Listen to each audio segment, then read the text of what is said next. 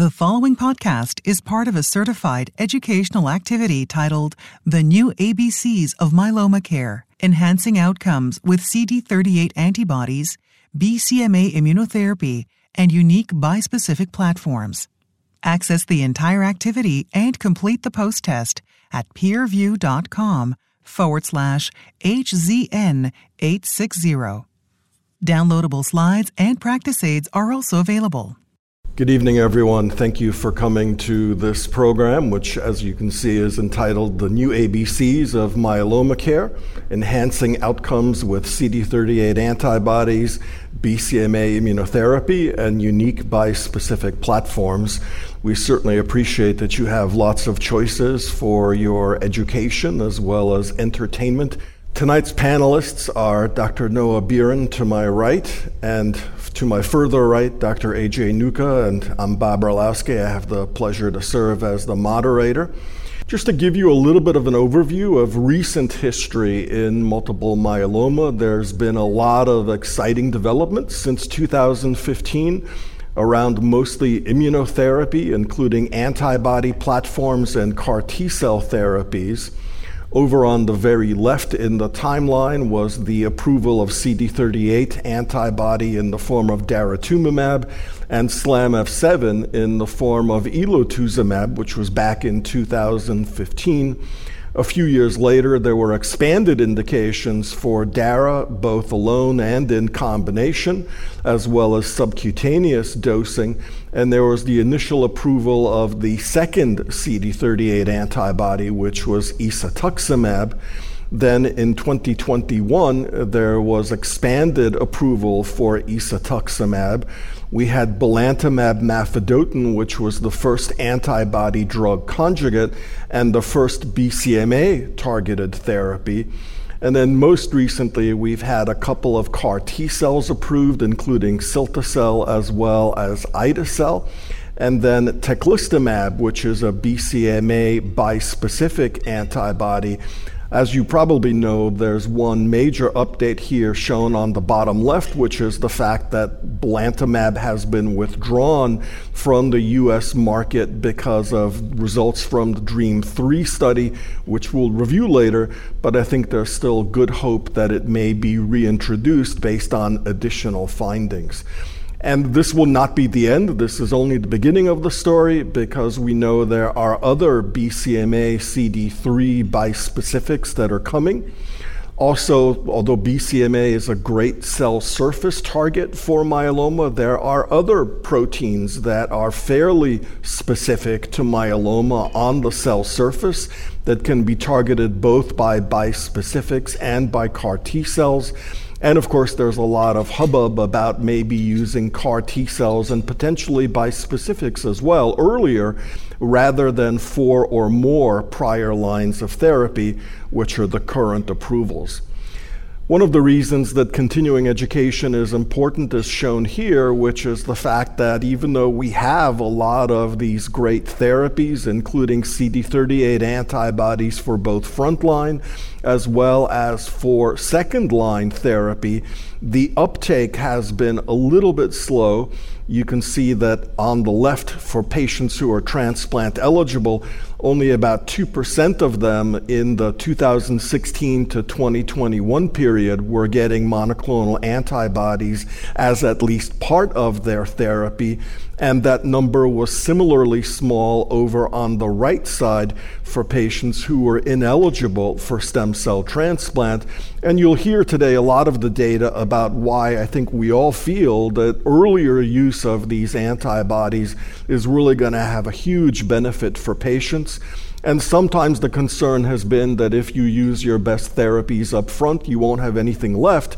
But with a lot of this BCMA and GPRC5D and other targeted therapies, I think we would probably all agree that we don't have to worry about that anymore. We also know that patients who have multi drug refractory disease still have a huge unmet medical need. This is for right now where BCMA targeted therapies are. As you can see in this real world analysis of triple class refractory myeloma, triple class being proteasome inhibitors, immunomodulatory drugs, and CD38 antibodies, Unfortunately, a proportion of those patients were not able to receive a new line of therapy. Some of that is probably because, unfortunately, some of them are a little bit too sick, and others may be simply because they did not have, at that time, very good options. And for those that are able to get additional therapy, even there, the outcomes are not very good, as you can see with median progression free survivals that are on the four 6.4 month range and a median overall survival that's less than one year. And certainly, those are numbers that we would all like to improve upon. So, these are our goals for today's presentations. First, we'd like to provide you with insights on evidence supporting the use of antibody based and CAR T therapies in myeloma. I think all of us will share guidance with you on strategies for integrating the established emerging antibodies as well as the new antibodies and cellular therapies into patient care and also help you get the skills you need to address practical aspects of care when using these, including the right dosing, safety, patient counseling, as well as prophylactic care we would like to especially thank the HealthTree Foundation, which was formerly known as Myeloma Crowd, for supporting patient centric communities enabled with data tools to improve patient outcomes and deliver faster cures. You may know that this was established by Jenny Ahlstrom, who's in the audience here tonight, if you'd like to speak with her either now or later. And you probably know that she herself is a myeloma patient. And they've really created a wonderful community to look at multiple myeloma patients. And by the way, they're expanding to other diseases as well. But they put together community events informational podcasts, roundtables among experts to try to come up with consensus recommendations and guidelines. You can have a directory of specialists if you would like to get a consult with a myeloma specialist to supplement the care that you're getting from your local hematology oncology doctor. There are myeloma coaches. There's a HealthTree University, so you can learn as much about myeloma as you would like to to help you along your journey. And there's a clinical trial finder, as well as apps, journaling, and social media opportunities. HealthTree Cure Hub also accelerates research by providing a portal where patients can upload their data, which really helps to facilitate, first of all, data gathering for research projects and also sharing of data if a patient wants to go to a different specialist we as doctors can just log on and look up information from elsewhere. They have one of the most comprehensive myeloma data sets available today with over 10,000 participating patients, many of whom are uploading their data in a real time basis. And this is really a really nice set of validated data sets, which include labs, genetics, prior therapy, patient reported outcomes, and demographics. So, with that introduction, I'm going to turn it over to Dr. Noa Biran for the A portion of our ABCs of myeloma. And as you know, Dr. Biran is an associate professor in the Department of Medicine at Hackensack Meridian School of Medicine in Hackensack, New Jersey. Dr. Biran, take it away. Thank you very much. Thank you to HealthTree, to PeerView, and our industry supporters for letting us uh, put together this educational session and um, I'm glad you showed those curves about the poor outcomes of our refractory patients. And I think that soon those curves are going to be irrelevant and new as we set the new bar. And that's where these antibodies come in.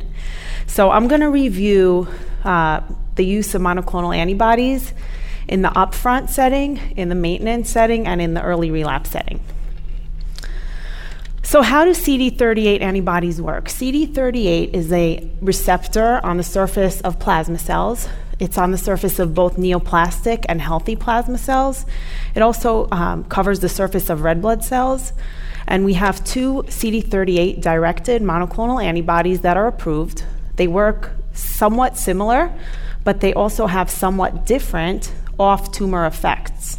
So the on tumor effects include CDC, ADCC, apoptosis, and the off tumor effects vary somewhat between the two agents. Daratumumab may have a little bit more immunosuppressive effects on the Tregs, may promote T cell expansion and activation, while isatuximab may have a little bit more immunomodulation or inhibition of ectoenzyme activity. So the NCCN guidelines are very broad in their recommendations for upfront therapy, and that's because we have a whole host of treatment options, some triplets without monoclonal antibodies, and some quadruplets with monoclonal antibodies, both of which result in very profound response rates and um, very deep remissions. Um, so, we're going to discuss some of these trials that led to the recommendation of the above regimens. The Griffin trial was a phase two randomized trial that compared the combination of daratumumab VRD versus VRD alone. And you can see that with time, and this is in transplant eligible patients, response deepens with the quadruplet. So daratumumab certainly adds a deeper remission with each level of remission. So at the end of induction, after transplant, after consolidation, and after one and two years of maintenance. And you can see that the CR rate at the end of two years of maintenance is about 60, uh, 82% with the quadruplet compared to 61% with the triplet. So that deepening of remission is maintained. And that's very important because we know that initially you're going to have a deep remission. But the question is, what happens longer? So durability is much more important, and CR and depth of response is important much more as we go out further. And here you can see the robust MRD responses and PFS outcomes with DARA VRD compared to VRD. And sustained MRD is an important surrogate. Now, the regulatory agencies do not accept MRD negativity as the primary outcome. And that's because in myeloma, where we're not curing the disease, it's not exactly a surrogate for survival, and it can be um, variable in its how you determine the method of MRD negativity, but it's in the standard risk population, it's the best surrogate that we have because our standard risk patients are living decades.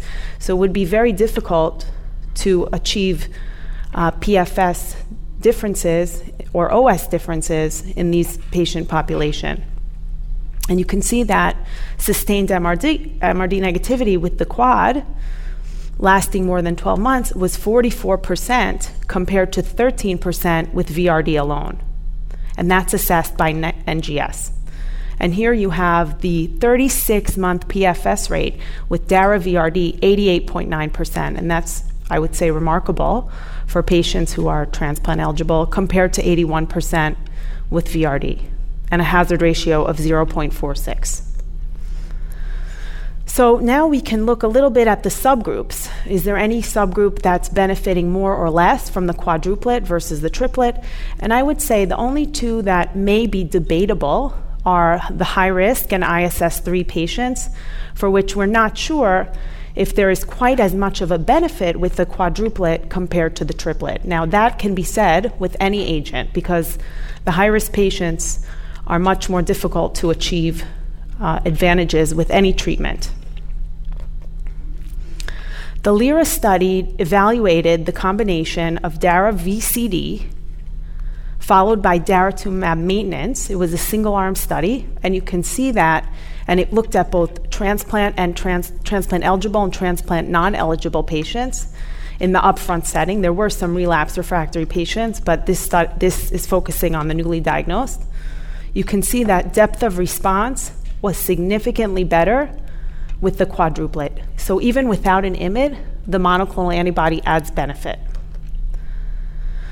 What about maintenance? Traditionally, the only FDA approved agent for maintenance is lenalidomide. Let's look a little bit about what happens when we add or replace lenalidomide with a monoclonal antibody. And you can see that when there is um, daratumumab maintenance in uh, combination of uh, VTD, Velcade thalidomide index, you following uh, followed by daratumumab maintenance, the median PFS is significantly better, not reached, versus 46.7 months with DARA maintenance compared to observation. Now, if you look at the second curve right here, what this is showing is that it really doesn't matter when you receive the daratumumab. So the, this curve represents patients that never received DARA. This, these, all these curves, which run together, show you patients who had DARA either upfront with induction or with maintenance. So, do we really need the DARA upfront? Or if we get it later on, will we have the same results? We don't know the answer to that question. I think we have to do more studies to determine that. And we do have ongoing studies looking at the role of maintenance therapy with daratumumab. This is uh, the dramatic trial, and the study design is going to be patients after auto transplant who are randomized to either LEN versus LENDEX, and then it's going to be MRD guided. So patients will have MRD assessment, and those who are MRD negative will then be randomized to either stop maintenance or continue on their assigned maintenance. And those who are MRD positive will continue. So we're hoping that we can either stop maintenance uh, or we want, obviously we want to stop maintenance in the patients who are MRD negative and see if we can achieve the same results. The GMMG HD7 study looked at the uh, isatuximab CD38 monoclonal antibody with VRD compared to VRD alone. And you can see that patients who received the quadruplet had a significantly higher rate of MRD negativity at the end of induction. And again, we see a deepening of response with the quadruplet. What about high risk patients? So, as we said, standard risk patients really have very good prognosis almost no matter what you do.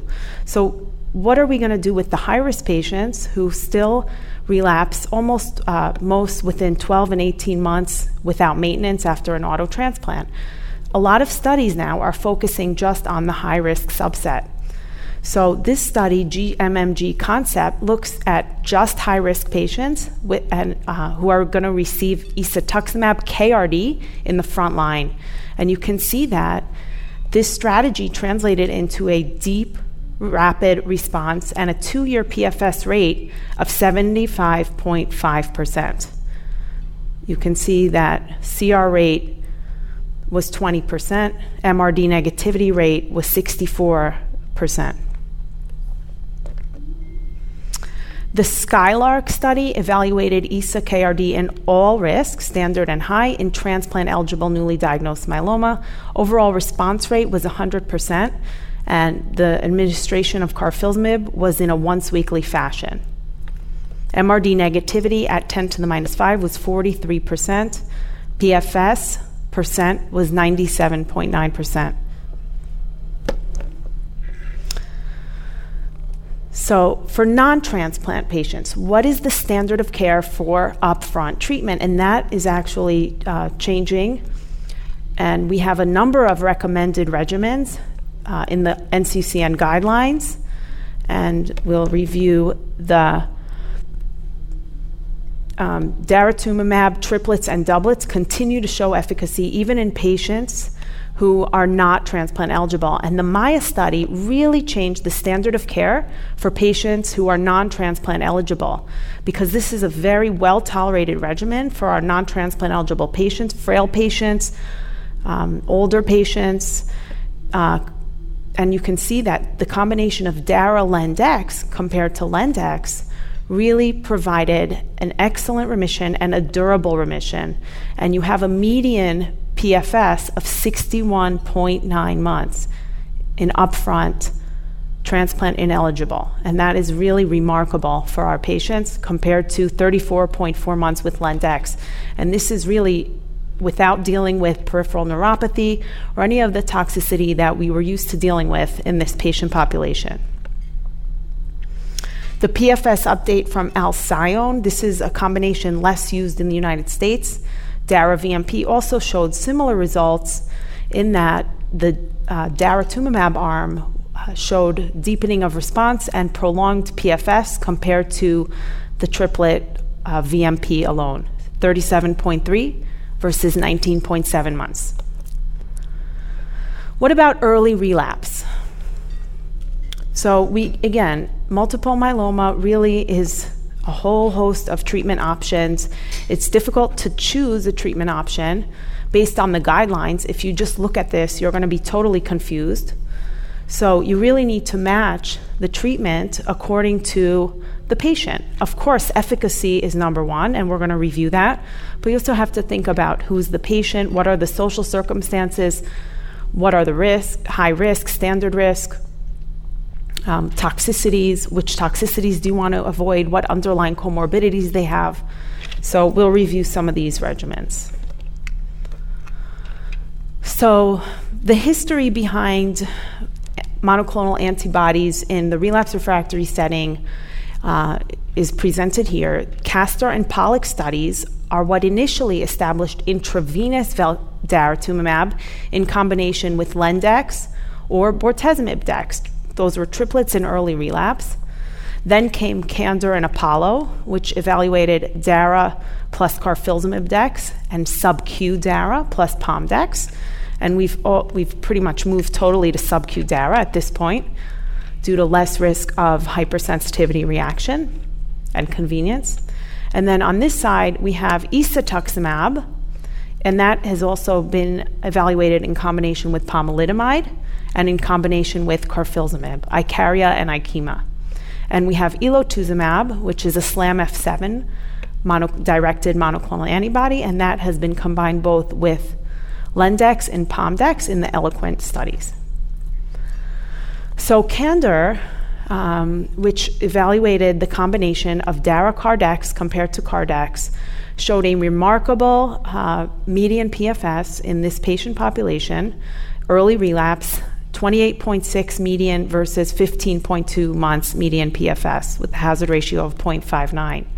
And the Apollo study, subcutaneous DARA with Pomdex versus Pomdex alone, again, showed an advantage. So median PFS 24.4 versus 17.6 months. Now, what about our LEN refractory patients? Because many of these patients who are coming out of their first line therapy have been on len maintenance for decades. I mean, for years, some, some of them for decades. So we need a regimen that's going to be able to restore IMiD sensitivity or overcome len resistance. And you can see that even in the len refractory population, we have a clear advantage of the combination of DPD compared to PomDex. This is the final candor analysis, and you can see that OS benefit was maintained even in high risk.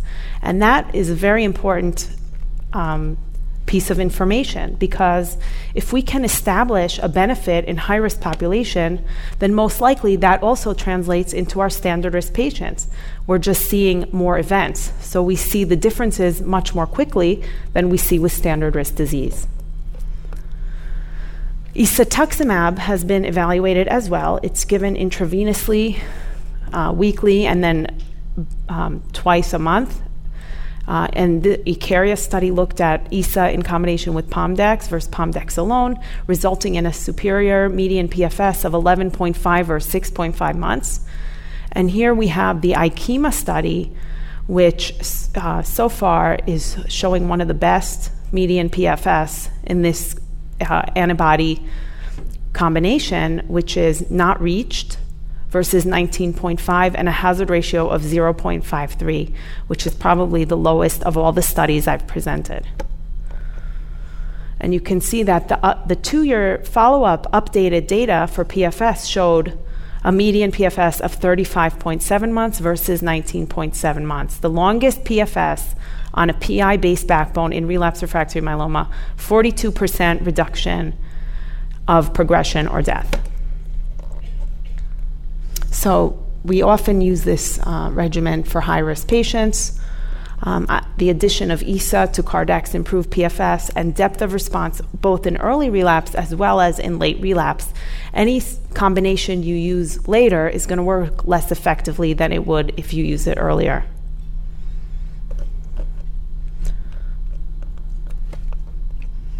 And then, if we look more carefully at the subgroup analysis, uh, here they separated out deletion 17p, translocation 414, and translocation 1416. And you can see that among all of these subgroups, there is still a benefit that does not cross one uh, for these patients, for these high risk subgroups. Again, this is a sp- subgroup analysis. It's important to evaluate high risk patients more carefully in prospective trials, but certainly this may be a signal that we have a good efficacy in high risk patients and that it's an effective regimen. And uh, isatuximab now is going to be uh, is investigationally uh, being evaluated in the subcutaneous format, which will be much more convenient to our patients if this gets approved. It looks like there's a device and it can be implanted and injected in that manner we have to worry with these monoclonal antibodies about hypersensitivity reactions. They usually occur in the first dose or the second dose. Intravenous daratumumab had a higher rate compared to subcutaneous daratumumab, and isatuximab has similar rate to IV dara, maybe a little bit less. And these uh, infusional or hypersensitivity reactions can be mitigated with the use of acetaminophen, diphenhydramine, dex, methylprednisone. Sometimes we use an H2 antagonist. Sometimes we use Singulair in patients who have uh, reactive airway disease. So, ha- we kind of touched on this earlier, but with all of these treatments, how do we pick the right one for the patient um, when there's no head to head comparisons of all these regimens? We have to really look at which patient needs which treatment and then we think about all these things. What's the biology of the relapse? Is it a slow biochemical relapse or is it a symptomatic, rapidly evolving relapse with renal dysfunction, with uh, plasmacytomata? So you have to think about how quickly do you need a response? What was their response to prior therapy? Are they IMiD sensitive? How aggressive is the relapse? Maybe if you're if you have a hypercalcemic patient, you want to give an intravenous treatment, not wait for an oral medication. And then what about performance status, comorbidities? How often can the patient come to the office? What support do they have? Do they have high uh, or pro, uh, diabetes where they're at risk of getting peripheral neuropathy? So all of these have to be considered when picking a regimen. Thanks very much. Excellent presentation, and I would say that even if your mother weren't in the audience. but good job, Mom.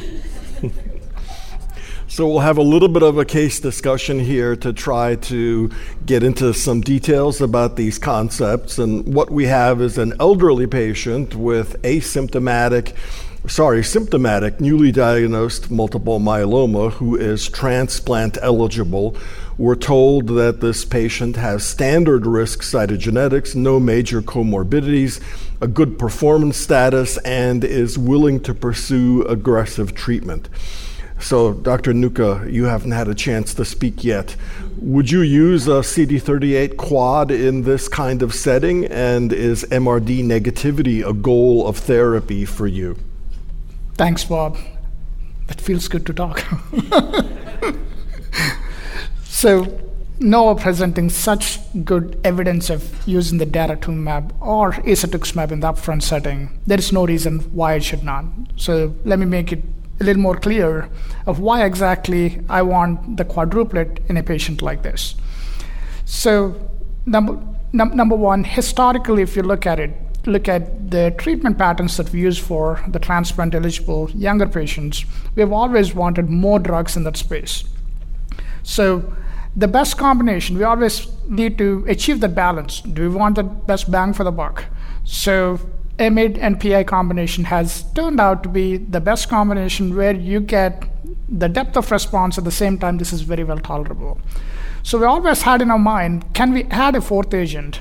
And we had done the trials with HDAC inhibitors in the past. We had done trials with elotuzumab. We've, we've tried all these combinations, but we want the depth to be going much lower and the safety to be not changed. And that balance we have not achieved until the time we saw in the Griffin trial. So, what are the numbers that you saw in the Griffin trial? So, Griffin trial, so if you think about RVD as a standard of care, RVD is a trial among a patient like this, just exa- the exact patient, living for 10 years is feasible nowadays. You, if, you, if you're aggressive, active with a regimen like that, we, we put, a, put our retrospective analysis of 1,000 patients using RVD. Now, can we do more than that? So now add daratumumab versus RVD is Dara RVD versus RVD is the Griffin trial that Dr. Biran presented. And how did it benefit? We got surrogates. We don't have an overall survival benefit yet. So, but if we wait for the overall survival benefit, the patient that you're treating today will not be benefited. So we want all surrogates at all times. Surrogate number one, the depth of response, which is CR, MRD negativity. And we saw the data. If you treat them right with using a DARA plus RVD combination, four out of the five people are going to get into MRD negativity and stay in MRD negativity. But if you treat with RVD, three out of the five are going to get into MRD negativity at the two year mark. So 60% versus 80%. But for a patient, it is one extra patient. Increasing the odds of being there in that MRD negativity state is, is, is what a patient should be looking at and what I would be looking for, for, the patient. So, with all of those, and clearly those surrogates are already showing that curve different difference in terms of when the patient is relapsing. You saw 90% of the patients at the three year mark still staying in remission, whereas using the RVD, we saw 10% of the patients dropping.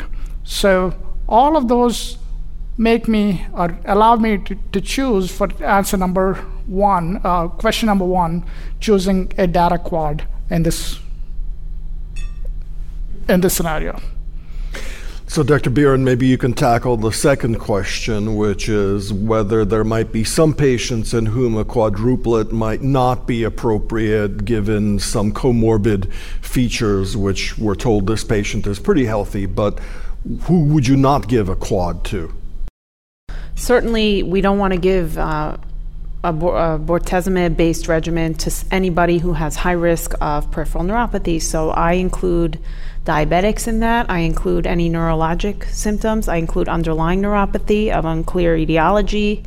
Um, sometimes, um, you know, certain medication combinations will increase risk of peripheral neuropathy. Uh, you know, bortezomib can be very unpredictable. Uh, even one dose can cause significant neuropathy. Um, so for those patients, you may say replace it with carfilzomib, which I think is a great option. Patients I would not give carfilzomib to are those who have uh, impaired ejection fraction, uncontrolled hypertension, or over 75. You have to be careful. Okay, sounds good. And Dr. Nooka, high risk cytogenetics. Uh, you and your team have a lot of experience in this area. So, do you use V or K, K being carfilzomib in this setting, and why? Great answer. So, going great question. Going back to the answer of why versus I guess we're anticipating a great answer as well. I, if I can satisfy you, it would be it would be nice. So, if you're looking at K versus V, so we are a heavily we heavily use bortezomib for a long time for everyone. But there are certain subsets of patients where I would favor K more than the V, and that is that high risk cytogenetic subset. I'll also explain why. And it's not just using carfilzomib based regimen, I would also push that CD38 antibody into that space as well.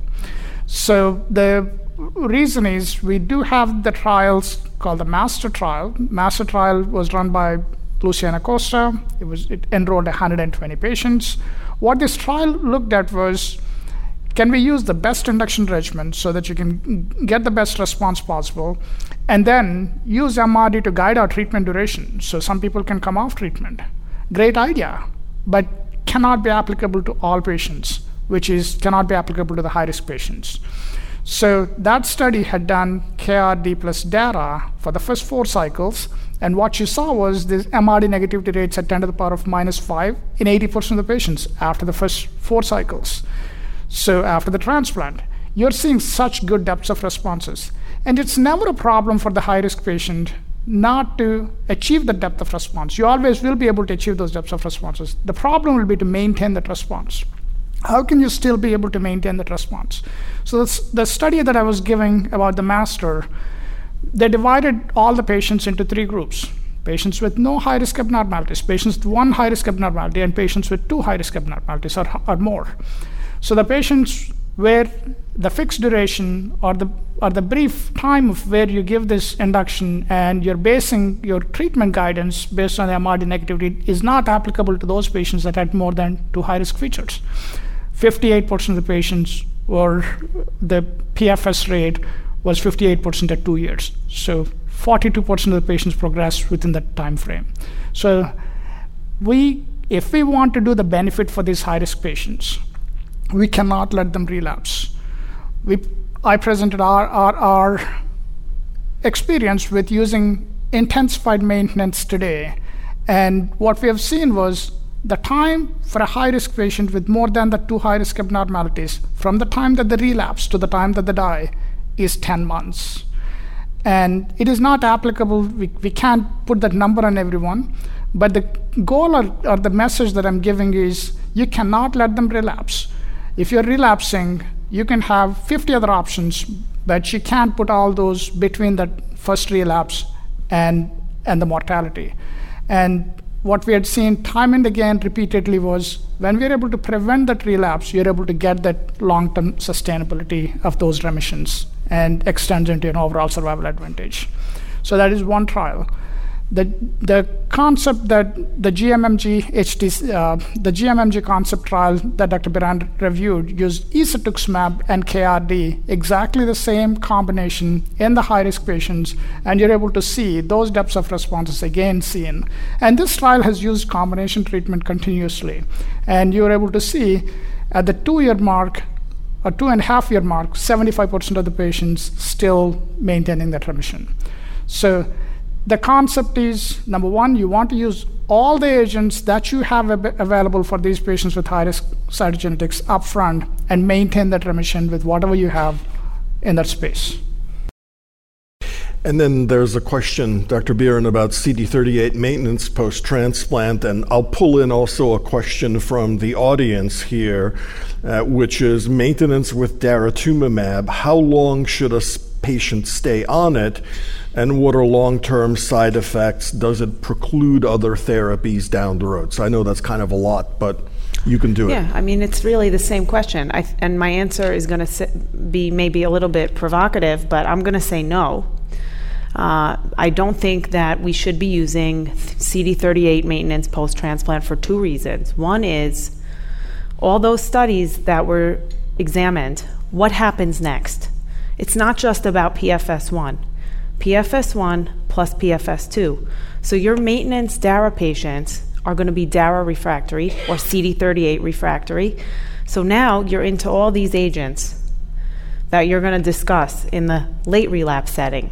So, you know, we don't know, and we're exposing these patients to chronic single agent or even Lendara. Same, you know, to me, it's not a big difference. Um, you know, chronic therapy, and you're going to have not only toxicity, but you're going to have uh, re- resistance and increased heterogeneity of disease. And the other thing we need to focus on, and everybody focuses on MRD, on depth, on disease, getting rid of disease, getting rid of disease. But myeloma is also very much driven by deficiency of the immune system and dysregulation of the immune system. And we, we expose patients to therapy that's constantly lymphodepleting them, increasing risk of infection. Daratumumab, chronic daratumumab, causes a lot of infections that we are not used to seeing. We see kind of wacky infections, viral infections, fungal infections in people who have been on it for a long time. You see it. So you need to be aware of what you're doing to the immune system and to the patient. So I would say no maintenance, use the DARA when you need the DARA. Fair enough. And as you pointed out, there are ongoing trials that will hopefully answer these questions more fully. We do have another case to discuss, and we'll borrow a little bit of time because I was able to finish the introduction more quickly. We have an adult patient with intermediate risk cytogenetics. We're not really told what that looks like, but it could be, for example, three copies of 1Q, who has relapsed after upfront RVD transplant and R maintenance here it says high risk cytogenetics, has diabetes, has a PS that's not completely great, and progressed after three years of maintenance. So I think we would all agree that they're probably len refractory on that first question since this patient was on R. And we have the question of what are the goals of therapy when using a CD38 platform given this past history? So, Dr. Nooka, take it away. Great. So, definitely we all agree on one thing at least these patients need a CD38 antibody to begin with. The debate comes in is what is a partner to the CD38 antibody? Could this be what are the options that we have? Number one, is this pomalidomide, which is a second generation IMiD? Number two, can you use bortezomib? Or number three, can you use carfilzomib? In a setting like this, I probably may not use bortezomib. My option goes down to because you cannot give it for a longer period of time for all the reasons with the neuropathy. My options go down to pomalidomide or carfilzomib. So the few things that Dr. Biran alluded to before should be brought into the discussion here. What is the timing of the relapse? So here it is three years after the maintenance, uh, three years of maintenance after transplant. So that's pretty early. Number two, what, what are the cytogenetic risk factors that the patient has, the biology of the disease? The patient has intermediate risk cytogenetics. This is not the standard risk cytogenetic person that we're, we're looking at. So, all those factors tell me that using a DARA plus KD regimen or a ISA plus KD regimen, which has a better PFS that has ever been demonstrated, probably will be my choice of treatment in this patient. Fully understanding with the DARA PomDex regimen, it's an oral regimen, very patient convenient, but if, if I have to use K, I make a case for a patient like this. Okay, very good. So I think, Dr. Biran, you mentioned during your presentation that you also like CD38KD for high risk. So maybe you can address the next part, which are strategies for mitigating some of the adverse events, which you did talk about in part in terms of immune suppression and infection risk. Yeah, I think the subcutaneous form is uh, less problematic in this regard, but certainly you want to educate your patient. I would use Singulair the night before, pre medicate with a, a Solu-Medrol, uh, diphenhydramine, acetaminophen, and a H2 blocker Pepcid.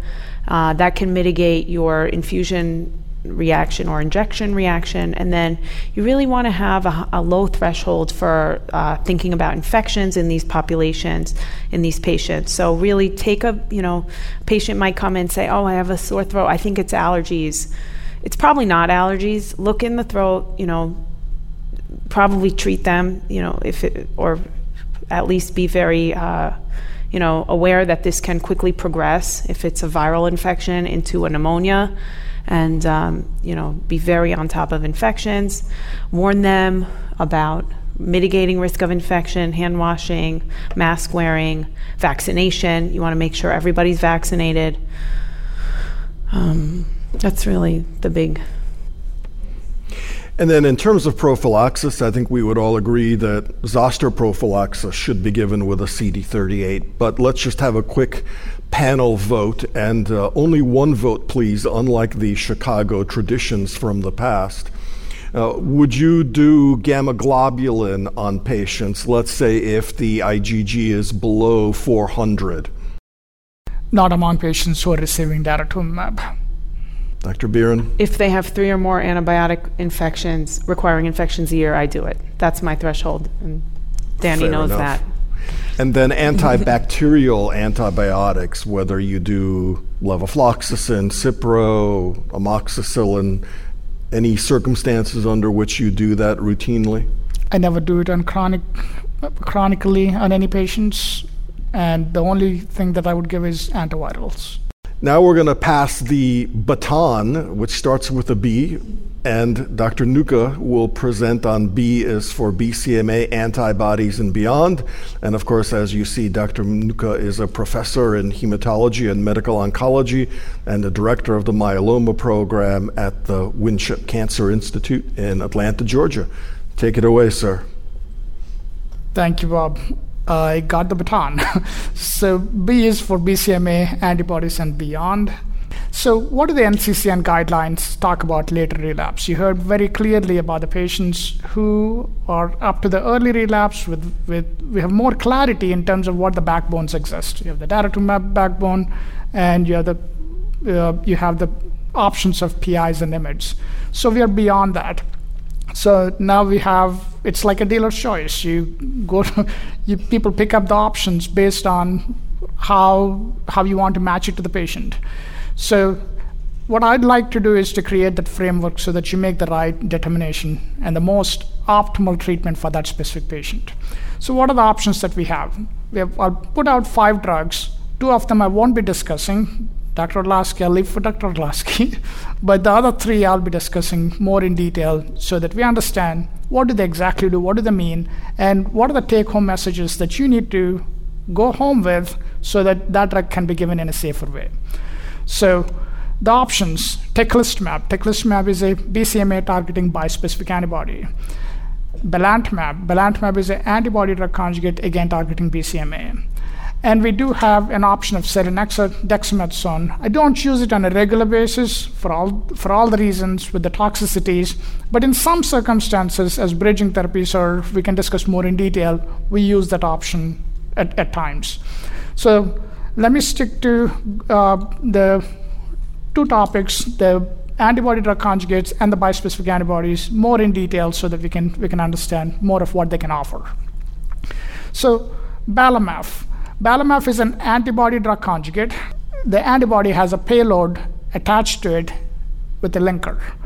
So when the BCMA, when Belamaf binds to the, to the BCMA, which is the target on the surface of the plasma cell, it is rapidly internalized and leading to the release of that cytotoxic substance, the MMAF, which is a microtubule inhibitor.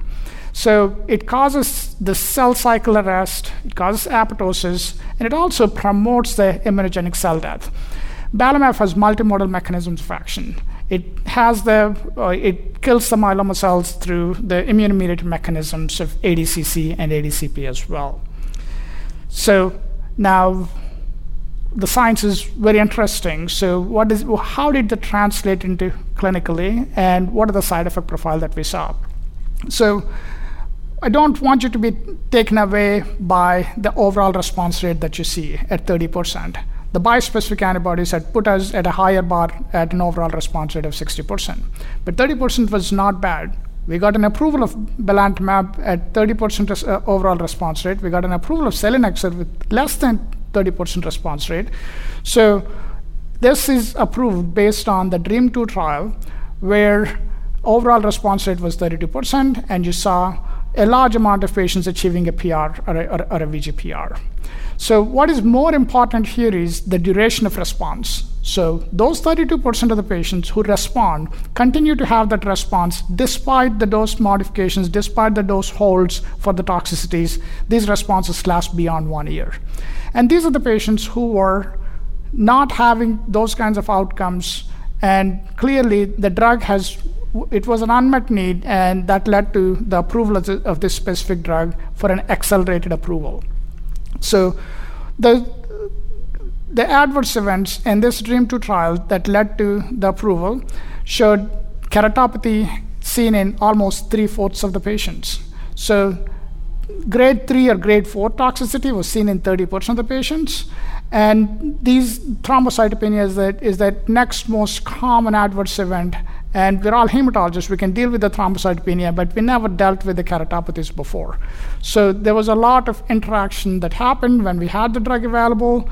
So we, we were working with the ophthalmologist, and the REMS program clearly talked to us about having an ophthalmology exam done, and if the if the toxicity is, is a grade one or lesser, you can go ahead and dose the dose the patient. And certainly, if, if, it is a higher grade, you tend to delay the dosing to the next time, and it is okay to miss the dose, and the response is continued. So, long term, it's a safer drug that was given. Patients regain their, their visual acuity with withholding the drug. It is a good drug to continue to use. So, just like I uh, alluded to before, so with the dose delays and dose reductions that, that happened in this specific trial, we did not suffer any consequences in terms of losing the responses. And overall, the drug related discontinuation, AE related discontinuation of the drug, happened in close to 10% of the patients. So now, this was a great drug. We were using it for two years.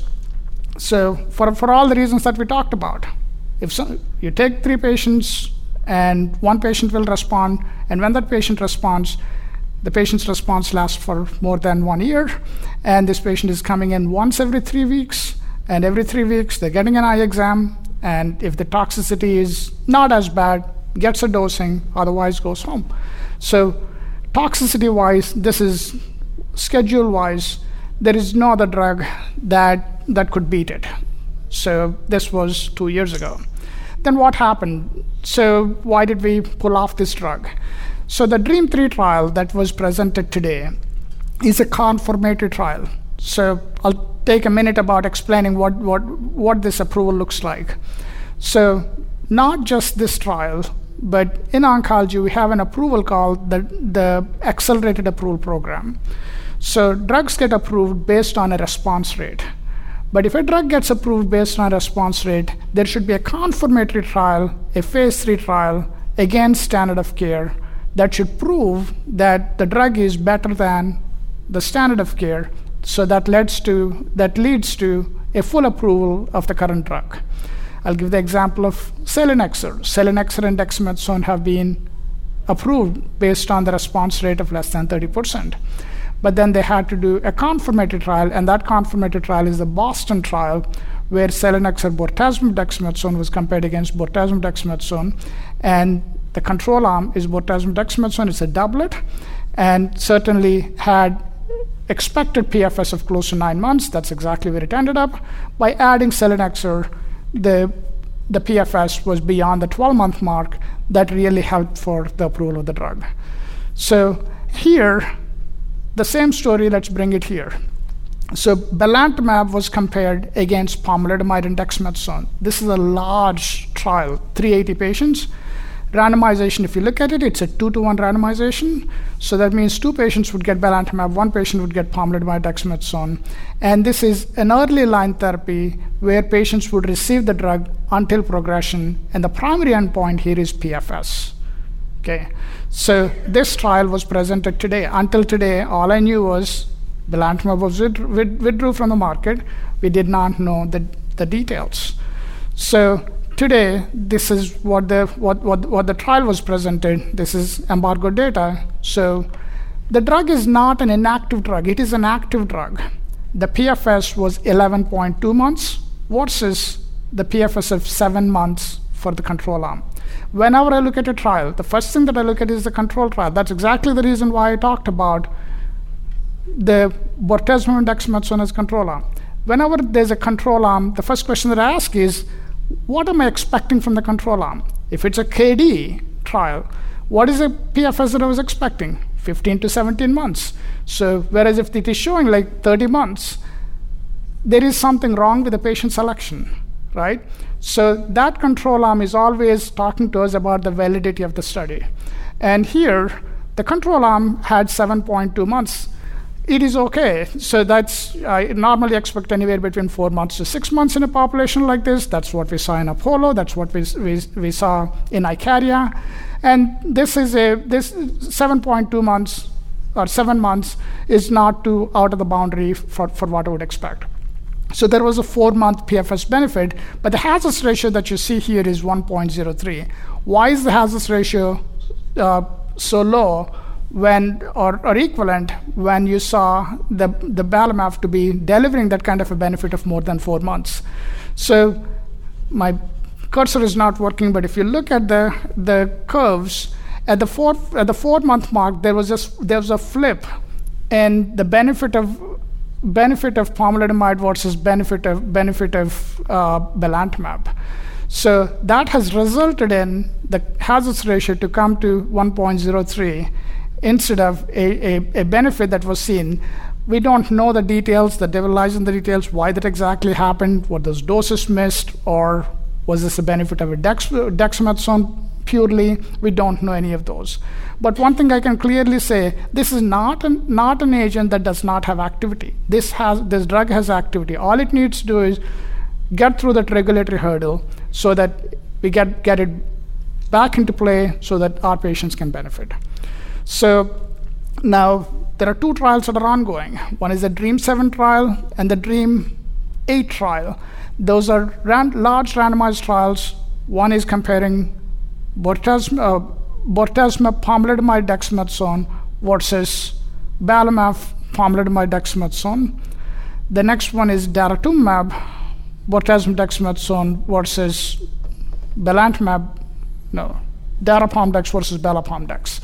So these two trials will read out. Once we read out, we potentially have a place for belantamab back in the game. Until then, what would happen?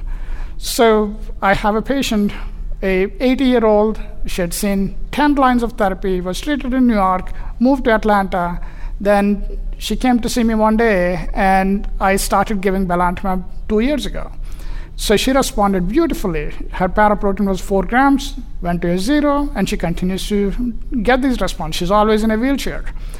There is no other treatment that, that I think I could, I could give, give to this patient. And now, when the drug was taken off the market, I put in a single patient IND for her. So, which means this patient is a clinical trial, uh, should be considered as one patient clinical trial, and the FDA, our IRB has to approve, FDA has to approve so that she can continue to get the drug. So, that is one option. There's an expanded access program that where you can request the company to give those drugs. So, all these are the extra steps that you have to take when, when the drug is not in the market. But nevertheless, all our patients have single patient INDs that are responding. We have more than 10 patients that continue to derive the response, and we're happy to do it that way. Okay, so whenever using belantamab, do not forget they still need dye exam. We talked about the benefit of the drug, the toxicity still exists, so they still needs to go through the whole protocol, no shortcuts. The patient should still get the ophthalmology exams. So that's the take-home message. Okay. So now let's talk about the other treatments. So we talked about a drug, we talked about the problem that the drug has, we talked about some solutions. So what's teclistamab? Teclistamab is a BCMA-directed bispecific antibody. So it has, let's think about it as having two arms. With one arm, it is holding the myeloma cell. With the other arm, it is holding the T cell, bringing them together, allowing for the cell death. I made it so simple, but it's not as simple. But it's a T cell activation uh, that leads to the lysis of the myeloma cells. So it was studied first in the MajesTEC 1 study. This study had 163 patients that were enrolled. So this was the first of the agents that was evaluated in a, in a, in a, in a setting like this. And in this triple class refractory patients, we, we, we were just talking about the history. 30% was way higher than what we'd expect. Guess what? Teclistamab gave 60% for us. So this became the new benchmark. Now we're all looking at 60% as the new benchmark. The older drugs are ineffective drugs. The answer is no. But clearly, this has changed the way of how we think about treating the refractory patient population. When we talk about refractory patient population, we never talked about MRD negativity. Here we are talking about MRD negativity in a quarter of the patients. Guess what the MRD negativity rate was? Thalidomide and dexamethasone in the newly diagnosed setting. It was 4%. So we never had MRD before. We were talking about MRD here, so I was 4% uh, CR rates. So here we're talking about MRD in the refractory setting. These drugs are so effective, they can do the job.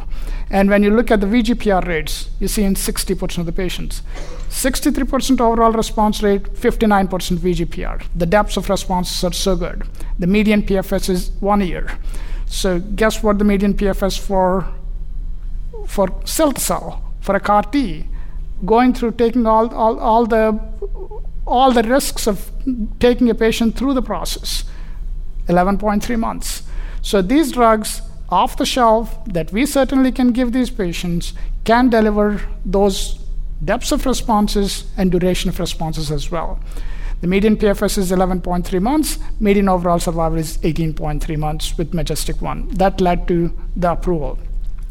Going back to the story of selinexor, going back to the story of belantamab with DREAMM-3, this trial is approved on an accelerated approval program, which means there need to be a confirmatory trial that needs to come in and prove that this drug has activity compared to the standard of care.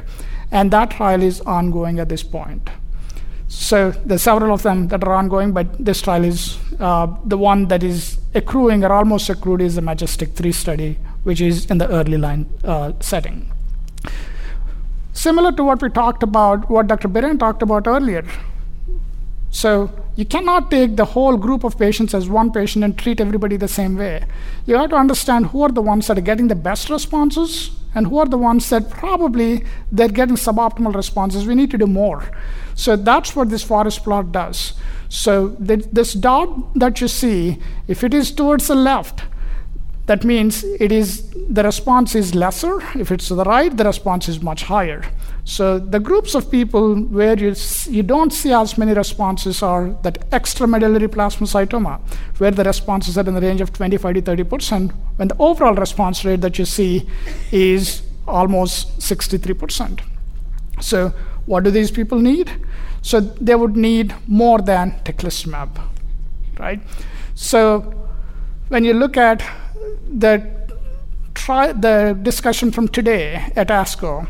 So talquetamab was combined with daratumumab to see specifically in this specific patient population who had extramedullary disease, where they were seeing those responses in extramedullary disease in close to 90% of the people. So you need more for some group of patients that may not be applicable for all the patients. Okay, so now this is a very new group of patients. What, what we're talking about in, in cohort C is patients that were previously exposed to BCMA therapies. So we're moving along where the patients are receiving more and more treatments, and what was called pentarefractory yesterday is no longer existing. We have hexarefractory status, right? So we have two IMiDs, two PIs, and one CD38 antibody. We're calling them pentarefractory. Now add an antibody drug conjugate or a CAR T that are, uh, that are BCMA directed. You specifically are having a hexarefractory patient population, and what, we, what you're seeing on this slide is what is their activity if you retreat them with a BCMA, th- BCMA therapy here. So, column number one that you see are patients that have previously received belantamab. And column number two is are those that have previously seen CAR T, both of them BCMA exposed, and you're still still able to see those responses beyond the 50% mark. Today there was a presentation that we did, which looked at elranatamab, which is the other CD38 monoclonal antibody, uh, which is the other BCMA-directed bispecific antibody, where the pooled analysis of all the trials that that ever had given. Uh, that, that have ever enrolled a BCMA targeted, previously treated therapy of ADC or CAR T. And of these 89 patients, the overall response rate with ELRA was in the range of close to 50% or 52%. So these numbers are aligning so well, so which gives us hope. Number one, you, you have options for this space of people who are who are treated with the BCMA directed therapy. And you not only have alternate targets with FcRH5 or GPRC5D, you also can treat with the same agent again. Okay, so now this is the redirect redirect one trial that we were we were talking about. This is the 92% of the patients that uh, that had overall response rate uh, with teclistamab and, and talquetamab. So a combination of those potentially may not be applicable for everyone. What we're all talking about here is efficacy, efficacy, efficacy. There's a component which is safety. So when I'm giving a drug, I want to give the drug in the most safest way possible. So these drugs come with a, with a baggage. So you're redirecting all the T cells to kill the myeloma cells, but T cells have other functions as well. T cells protect you from infections. So these patients become heavily, heavily immunocompromised. There are deaths. There are 10% of the patients die from this from viral reactivations, viral infections, opportunistic infections. And we can prevent that by number one, going back to the infectious principles that Dr. Orlowski talked about, and making sure that you're giving them in the safest way. And these combinations can be given for people where you need those combinations, otherwise, you're not benefiting them. Okay, so practical points. So CRS is a, I always feel that CRS is, is something that that makes people shudder, that makes people feel that, oh, something is happening. In my, in my mind, in my, in my view, I always feel like that's a signal the drug is working. It is an antigen mediated immune stimulation for a patient. So if, if somebody has a CRS, get familiarity with what it is, easily treatable, not to be worried about, and that should not make people to, to change what they treat as, uh, and, and, and so on. So this is seen in two-thirds of the patients. Grade 3 CRS was seen in one patient with teclistamab, and this is almost similar across all, all the BCMA targeting bispecific antibodies. You're seeing in very, very less fraction of patients with a grade 3 disease, but grade 1 or grade 2 are majority of these. And if you treat them with tocilizumab, for example, with teclistamab, patients who receive tocilizumab, the recurrence rate, even, if, even for a low grade, for a grade 1 CRS, once they're treated with tocilizumab, which is an IL-6 antibody, the recurrence rate is in the range of around 20% or lesser. If they treat with steroids, the recurrence rate is in the range of 50 to 60%. So understanding what the, what the data is giving us, allowing to make the right decision for the patient is the key here. Okay, so looks like we need to pick up pace. Sorry, I'm delayed, but teclistamab dosing uh, is is a step up schedule. So, for all the fears that we talked about, the CRS, most of the times it's happened with the priming doses. The priming dose for teclistamab is 0.03 microgram per kilogram. The second dose is 0.6 microgram per kilogram. The third dose, or the target dose, is 1.5 microgram per kilogram. 4% of the target dose, then it becomes 20% of the target dose, then the target dose. Most of the CRS that you see is all happening with the first three doses. Beyond the first month, you don't see it as, as much. So if you're par- partnering with community, eh, with, with a, if you're a community physician partnering with, with an academic center, so probably after that one month or one and a half month, you, you probably can get your patient back and you should be able to deliver the treatment by yourself. Okay. So there was a article uh, this is a poster this is a Fox Chase experience. Basically they were talking about how to deliver teclistamab as an outpatient. In fact like the reason why it becomes controversial was on the on the label the FDA created a REMS program saying that the patient should be the, for the first three doses the patient should be hospitalized for 48 hours. The word should is there not must. So there is an option for uh, patient for it to be given as an outpatient, and potentially this this is one of the models that is allowing for this to be given as an outpatient for all the all the reasons, including the reimbursements, including the patient convenience, and so on.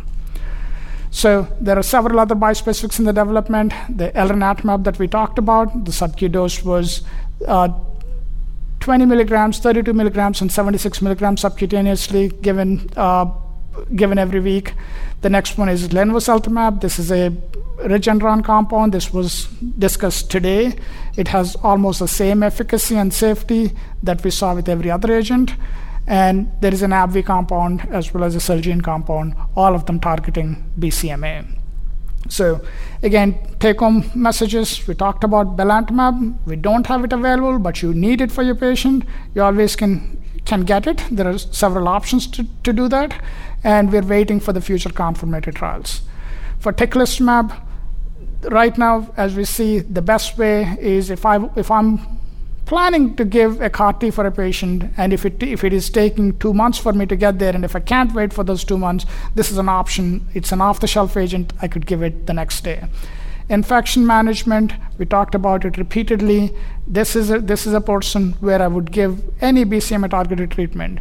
We would give IVIG, whether the patient has IgG levels less than 400 or not, IVIG on everyone on a monthly basis. This is a patient where I would give the PJP prophylaxis. This is a patient where I would give the antivirals.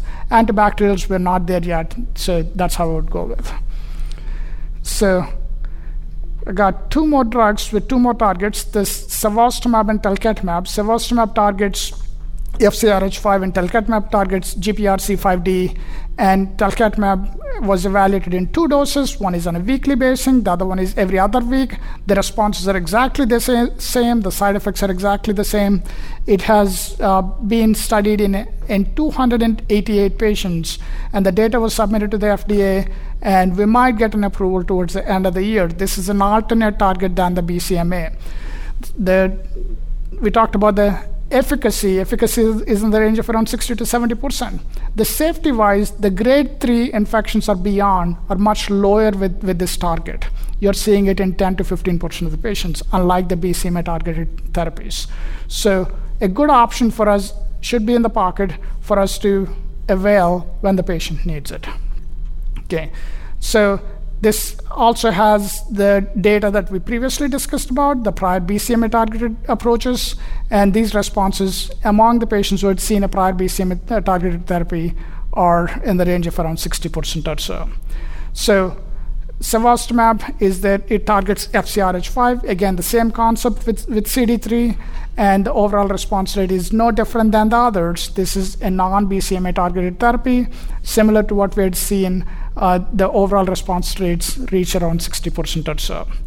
So we're in a great space. I'm always looking for options, and having more options never never hurts. So we were beggars at one time. Beggars can now be choosers. Now we are in a place where we, we, we, we have abundance of riches. So I'm happy we are there. We got to use these drugs very carefully, and we can get the best outcomes for our patients. All right, thank you very much. Uh, excellent presentation. So let's do a little case discussion. Here's an older 73 year old patient, although I have to tell you that's looking younger all the time. Uh, but this is somebody who's relapsed after four lines of prior therapy, has rapid progression on the most recent regimen, kind of a marginal PS of two and standard risk cytogenetics. And we're told that the prior treatment is with a CD38 antibody, an IMiD, a PI, and they're BCMA naive. So, assuming that planning for a CAR T has not yet started, should this patient be offered immediate off the shelf therapy? Dr. Biran. The biggest question here is whether or not CAR T cells are effective in the post BCMA bispecific therapy space. We don't know the answer to that based on most of the data we have other than some retrospective data. So I would say if this is a patient you will consider at any point for a BCMA CAR T, I would avoid using teclistamab in this patient. I would probably debulk the patient uh, with uh, infusional type of chemo and then try to pherese cells or try and, um, if that's not an option for whatever reason, comorbidities, performance status, then this would be an excellent candidate for teclistamab because it's off the shelf, response rate is very quick. Uh, we've seen extramedullary disease melt uh, in, qu- in very short time. So um, those would be the two options. Yeah, I think you make a good point, which is that alkylating agents are still a reasonable option, although be careful with drugs like bendamustine because there's a history of poor lymphocyte collections after that drug, so you probably want to stick with cyclophosphamide, for example. I think we've talked about infection risk mitigation, which is pretty similar with bispecifics as the previous discussion. So then the last question here is Had the patient received belamaf? what is the appropriate monitoring eye exam schedule? Dr. Nooka, you covered that a little bit, but maybe you can revisit that just really quickly. Absolutely. I, w- I would emphasize this a hundred times because this is something that you could clearly avoid or prevent, so which is the corneal toxicity. So any MMF as a payload that we talked about, that, that is a payload that the antibody drug conjugate carries, has con- uh, is associated with corneal toxicities.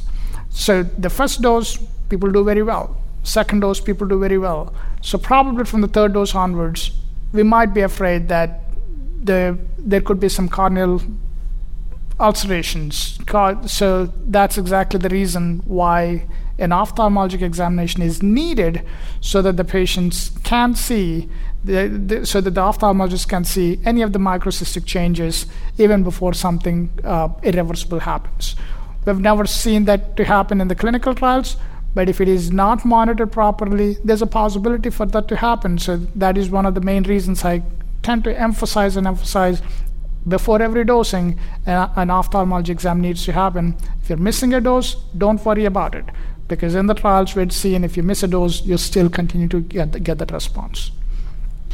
And there are some suggestions that less frequent dosing may be equally effective, but potentially have less ocular toxicity. And I think both of our centers are involved in a different BCMA targeted ADC trial, a drug called HDP 101. And at least so far, there hasn't been ocular tox.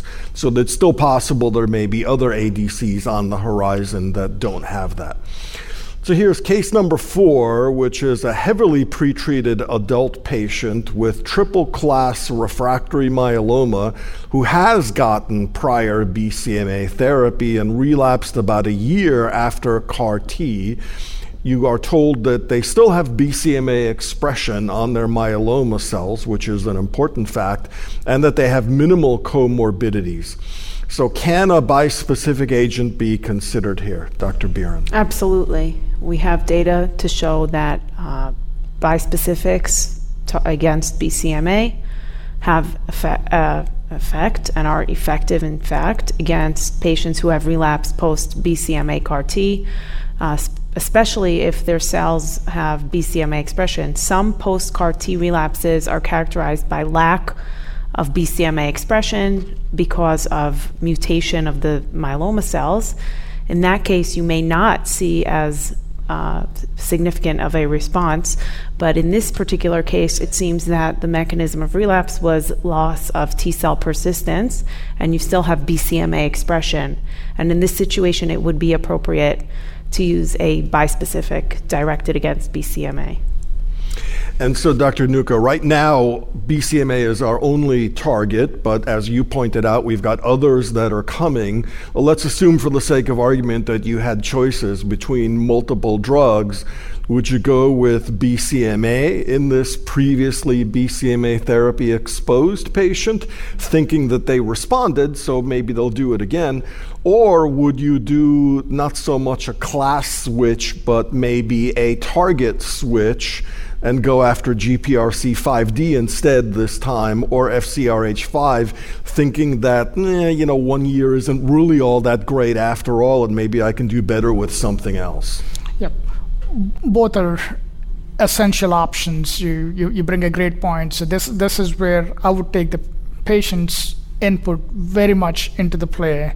We, we understand the risks associated with, with targeting BCMA. We understand the risks associated with GPR, GPRC5D as an option as well. So clearly understanding what the patient needs, putting the pros and cons up front, and giving out the data will help us to make the decision. Fair enough. And then, Dr. Biran, what about assessing immune health and soluble BCMA levels, for example? Do we know anything about that? In the CAR T cell studies, we know that there was no correlation between response and soluble BCMA levels. In terms of immune health, there are a lot of ongoing studies looking at immune phenotype, T cell subsets, cytokine profiles. Uh, in terms of assessing response, biomarkers of early progression. So I think those are going to be very important, especially in the setting of uh, depleted immune system and increased risk of opportunistic infections. Very good. And I think we've already talked about other CAR Ts, and we also will in the next section. And the last section C is for CAR T cell therapy in myeloma. And you'll have to hear this presentation from this scruffy looking and not particularly great individual here. What is the established evidence for BCMA CAR T cells? We've covered some of this information already, but you've heard that there are two of these that are currently approved for patients with four or more prior therapies, and that's idecabtagene vicleucel and ciltacabtagene autoleucel, also known as ide-cel or cilta-cel. This is just a diagram showing you a typical CAR design, which has an SCFV, which is the portion of the construct that binds the target, whether it be BCMA or GPRC5D or whatever. And then there are intracellular signaling domains, most commonly 4-1BB and CD3 zeta, which activate the T cell once the CAR is bound by the target. And you can see that in phase one testing, there was very promising activity of ide-cel with an almost 90% overall response rate and almost 40% of patients having a complete response at higher cell dose levels. That prompted KarMMa trials and you can see a variety of dose levels represented in the graph with patients that got 300 times 10 to the sixth or 450 times 10 to the sixth cells, getting the best responses with overall responses of 69 to 81 percent and quite a few patients achieving complete or stringent complete response. You can see 30 to 40 percent, and on the rightmost bar graph, out of 128 patients, there was an overall response rate of 73 percent. You can see median time to first response is one month. Actually, if you follow things like free light chains, what you'll see is that these really drop like a rock even before one month in most patients. So the good news is that this is really a rapid response, and the median follow up in this particular cohort was 13.3 months. When you look at different clinically relevant subgroups, including those that we would consider to be high risk, the response rates were generally maintained. So you can see on the left is extramedullary disease, which is considered high risk, and the overall response rates are similar. The same thing was true for high risk cytogenetics versus non high risk, for high versus low tumor burden, and also for number of prior regimens. There was a lower response rate for folks that had stage 3 disease versus stage 1 or 2, but for most of the other categories, the response rates were equivalent. We do now have some real world data that were presented and more recently published. This is an academic consortium led by Krina Patel at MD Anderson, and you can see progression free survival among the people who met the original KarMMa 1 criteria were very good, and safety and efficacy were comparable with what was reported in the clinical trials. There was a slightly lower outcome among people who did not meet KarMMa 1 criteria, but hopefully there will be additional strategies to capture those folks in the future. Now, for cilta-cel, we have the CARTITUDE studies, and this is the two year follow up of CARTITUDE 1 after the last patient in, and you can see an overall response rate of virtually 100% and complete responses in 82% of patients, really dramatic data. And these were numbers we used not to see in newly diagnosed patients, let alone relapsed and refractory after four or more prior therapies.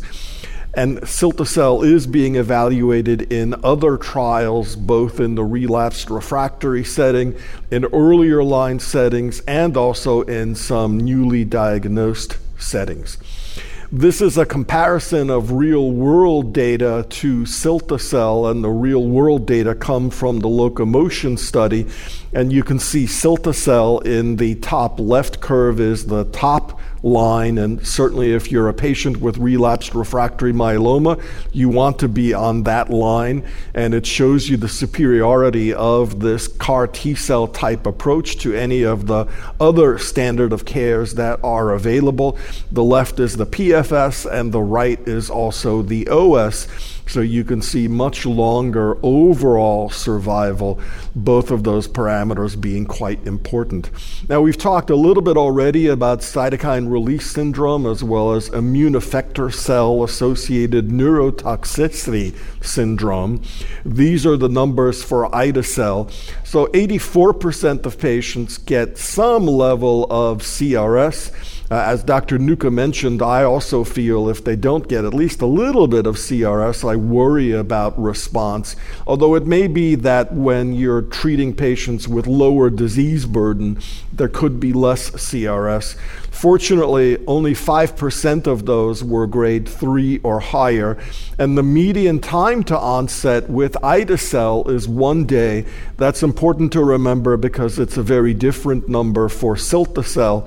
And for ICANS, only 18% of patients had some neurotoxicity, and only 3% had grade 3 or 4 as is the case for bispecifics, because all of these approaches kill not just myeloma cells, but also normal plasma cells. And now you're doing lymphodepletion before you're infusing the T cells. Uh, the lymphodepletion is usually with fludarabine and cyclophosphamide. You do get an increased risk of infections, and 22% of those were grade 3 or 4. This is where you have to be aggressive with antiviral and potentially also antibacterial and gamma globulin replacement therapy. And there is a fair risk of grade 3 or 4 neutropenia, as well as some risk of thrombocytopenia. This is the similar table for cilta-cel, once again, a low risk of grade 3 or 4 cytokine release syndrome, but you can see that it comes at a later day, whereas it's day 1 for ide-cel, it's day 7 for cilta-cel, possibly in part because you're infusing fewer cells with cilta-cel than with ide-cel. So it takes the cilta-cel CAR T cells a little bit longer to expand to the point where CRS is an issue. Once again, a low rate of ICANS both overall as well as grade 3 or 4. And the rates of infection, neutropenia, and thrombocytopenia are about the same. I think the other difference with cilta-cel is that there are some other neurotoxicities that have been seen that are less common with ide-cel, and those may be because of BCMA expression in parts of the brain. Here are some general principles.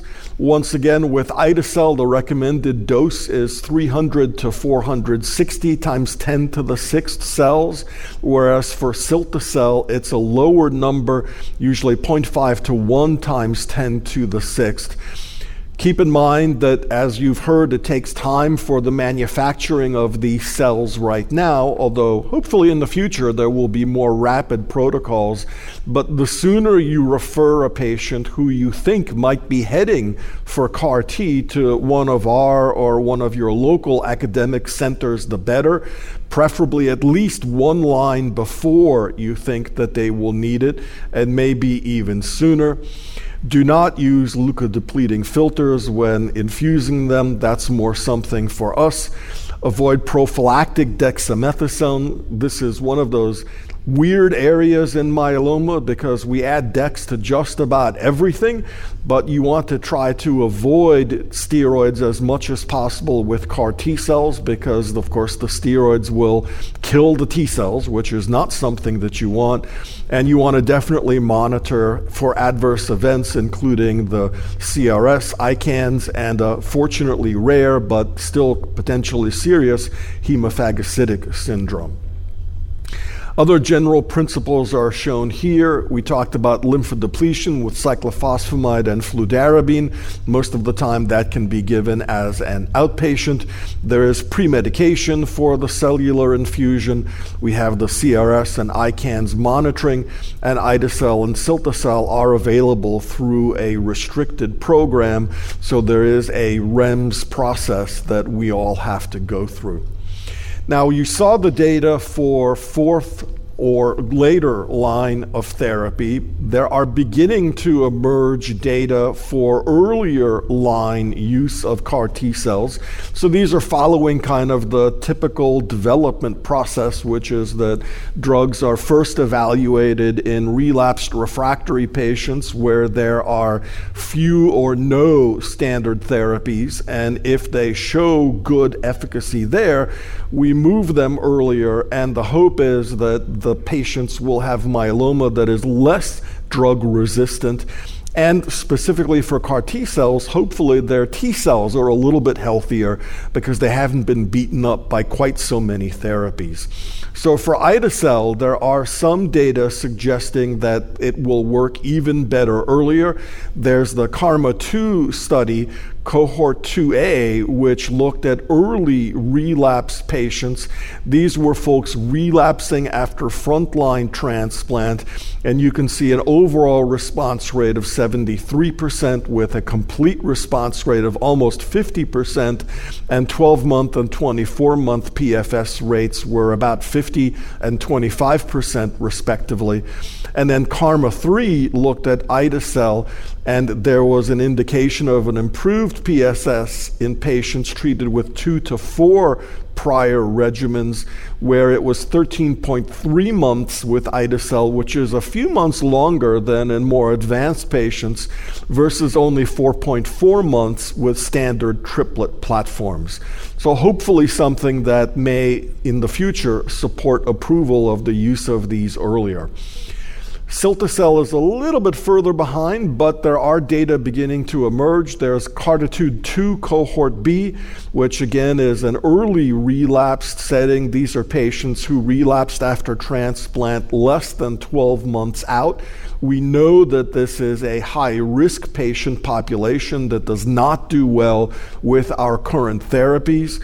The same is true for people who have relapsed within 12 months after a non transplant therapy. For example, transplant ineligible patients who get induction and then relapse. And you can see here that the overall response rate was only 98% tough to get much higher than where we are already, but really wonderful numbers, and 83% of those patients achieve a stringent complete response with longer follow up. And then the Cartitude 4 data, which are going to be presented on Monday as a late breaking abstract. And definitely, if you're here or if you're at home, you can definitely tune into that. But what we know of that so far is that there seems to be a substantial decrease in the risk of disease progression compared with standard treatment. And so, again, that could lead to an ultimate FDA approval for the use of this therapy earlier in the disease process. One thing that I think all of us are still trying to understand is the right sequencing between BCMA and non BCMA options, although there are some data that suggest it's feasible. For example, if you've had a CAR T or Belamaf, it may be reasonable to get a BCMA bispecific, and here are some summaries of the data with both teclistamab and with elranatamab that show you a slightly over 50% response rate in patients that are ADC exposed or CAR T exposed. Remember that the overall response rate for these in naive patients was around 60 to 65%. So 50 to 55 looks pretty good. And then BCMA targeted treatment followed by CAR T cells, we know that cilta-cel has a very good overall response rate in patients with prior BCMA targeted therapy. The 60% overall response rate is a little bit lower than the almost 100%, but I think that if we treat the right patients, especially people who relapse late after CAR T as opposed to the early relapsers. I think the early relapsers are probably not going to be the best targets, but I think if you've had, like with transplant, a long remission duration with one BCMA CAR T, then a second BCMA CAR T would still be very reasonable. And so these data here try to get at that question, and this is a real world multi institutional experience that shows that given CAR T after prior BCMA can still be effective. Again, these are can CAR T therapy be used in patients exposed to BCMA? These are the CARTITUDE 2 cohort data. These are small numbers, so I think we have to be a little bit cautious in getting too excited, but it does look like that patients with heavily pretreated myeloma and previous exposure to a non cellular anti BCMA have favorable responses. You can see the ADC exposed bar graph in the middle and the bispecific antibody bar graph over on the right. So, what are the take home messages and who should get CAR T? So, first of all, in terms of patient and treatment selection, patients with relapsed refractory myeloma after four or five prior lines of therapy are good candidates, maybe sooner. Real world data do show that CAR T can be offered to patients who might otherwise be considered too old or frail. And do avoid alkylators, at least things like bendamustine. Cyclophosphamide is probably okay at standard doses. And do try to avoid high dose steroids, although small doses may be okay. Again, how early should you start referral? The sooner the better is the bottom line, but at least one line prior, as long as the manufacturing as it is now takes two to four weeks. And who should be considered for early use? These are not yet FDA approved indications, but certainly high risk patients are logical candidates. And I think patients with rapidly progressing disease who would essentially be high risk would fall into that category as well.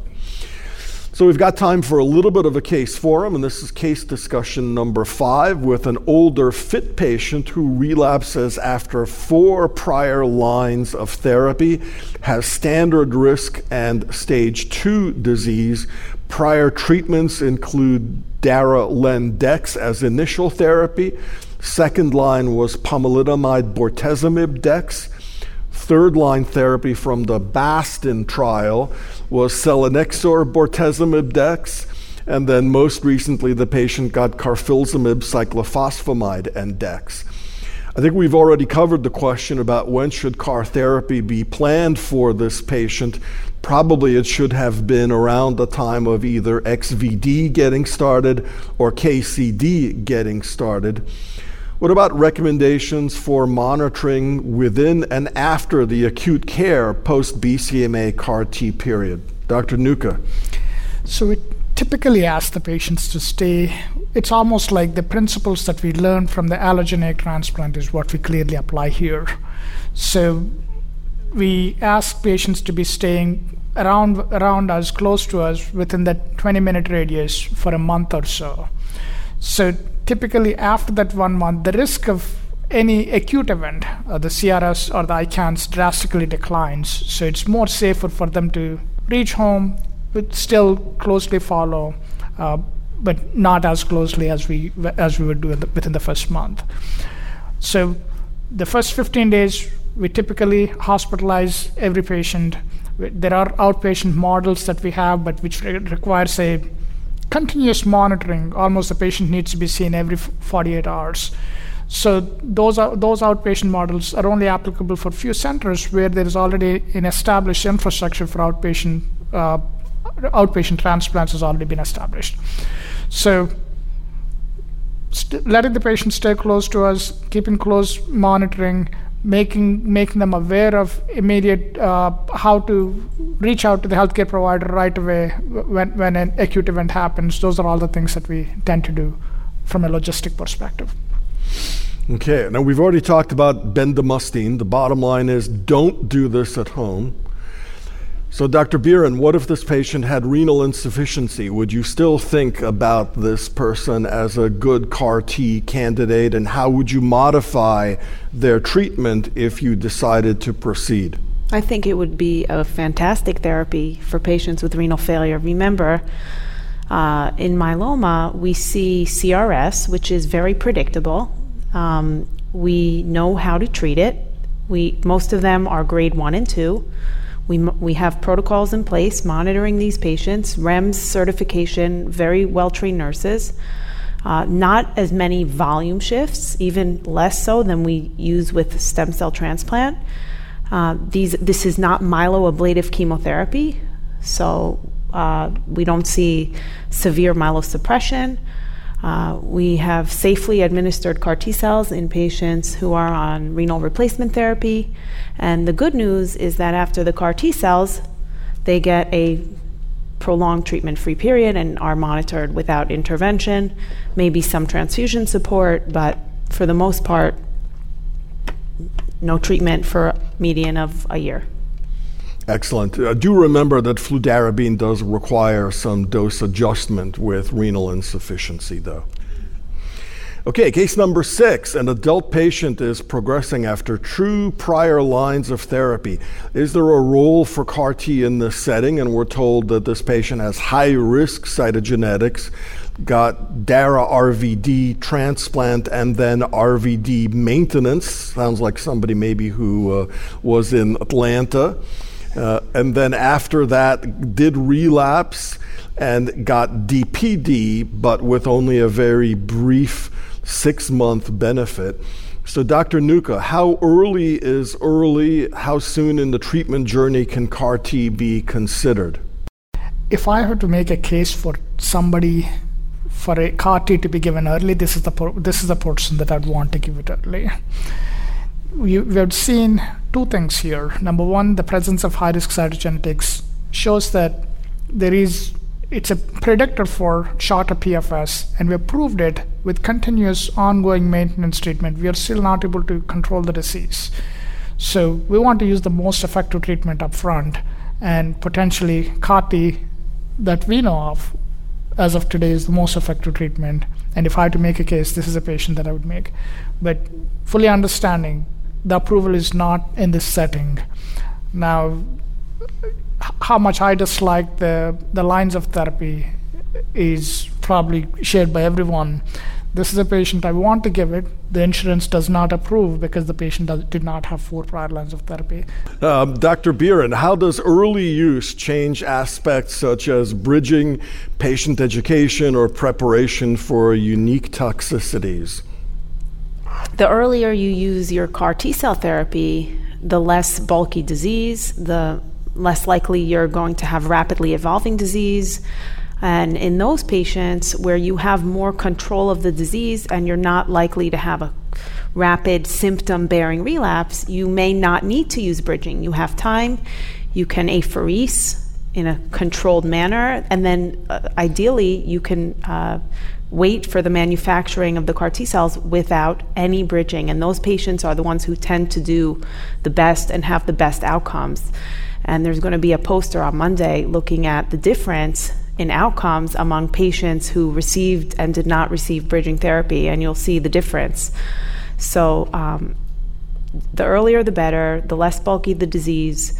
And that's why, as you stated, right when you're on third line, going into fourth line start the process because it takes time to get insurance authorization, secure a slot. And the other thing that we need to educate our community is that slot availability has increased significantly. And during COVID, we were really getting a lot of referrals and we couldn't treat patients because we were assigned one, maybe two slots a month because of limitations in manufacturing. And now those problems are more or less resolved, and we have uh, as many slots as we need, and we really need to get our patients back in and um, referred and treated with these treatments as early as possible. And I think we talked earlier briefly about some of the rapid manufacturing protocols that are being looked at, which seem to be able to get the manufacturing period down from weeks to days. And hopefully that would make the need for bridging therapy even lower. Plus, that would make it even more important to get folks referred earlier because the insurance process does take a little bit of time to accomplish. And we do have some time for an audience Q&A session. So I do have some questions that were sent in here from either you here in person or at home. And what I thought I'd do is answer the easy ones and give the hard ones to Dr. Nooka and Dr. Biran. Okay, let's start with Dr. Biran. Any evidence to support sequencing between CD38 antibodies over lines of therapy? That's a good question. You mean the CD38 antibodies in terms of uh, when to use them? Where I think they probably mean is it okay to use in a consecutive line of therapy? Would you switch right. to so a different we, CD38? Yeah, so we know that um, it's probably not effective to switch without changing partners at uh, immediately when refractory to one CD38 antibody. But we have shown response when you wait, when there's a washout, meaning you use a CD38 antibody, they lose response, they may progress then you might wait a certain amount of time. That amount of time ha- is not clearly delineated, but perhaps three to six months to allow for increased CD38 expression. And then switch partners. And by switching partners, I mean you can either switch CD38 monoclonal antibodies or you can switch the backbone partner. So if the patient was on a PI, you switch to an IMiD with a different monoclonal antibody. And we have certainly seen responses, or you can switch to a SLAM F7 with a different IMiD. Um, we have used that in a, in a pinch, and it's worked.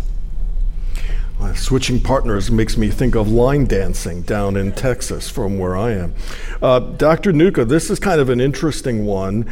Would you consider a bispecific antibody as a bridge to CAR T? That's a cool question. That's a great question. I promise I didn't make that up. I would have thought if you didn't say that. it's a great question. So the, the question again comes in so more of a logic than anything else. So how much of this BCM expression really matters for the real target is the biggest question. We don't know the answer. We assume, we speculate. So my have we done it? Yes, we have done it. So my my thought process goes exactly the, the, the, same way. If I have an alternate target, I would rather use an alternate target than a BCMA targeted bispecific antibody if I'm going for a BCMA targeted CAR T.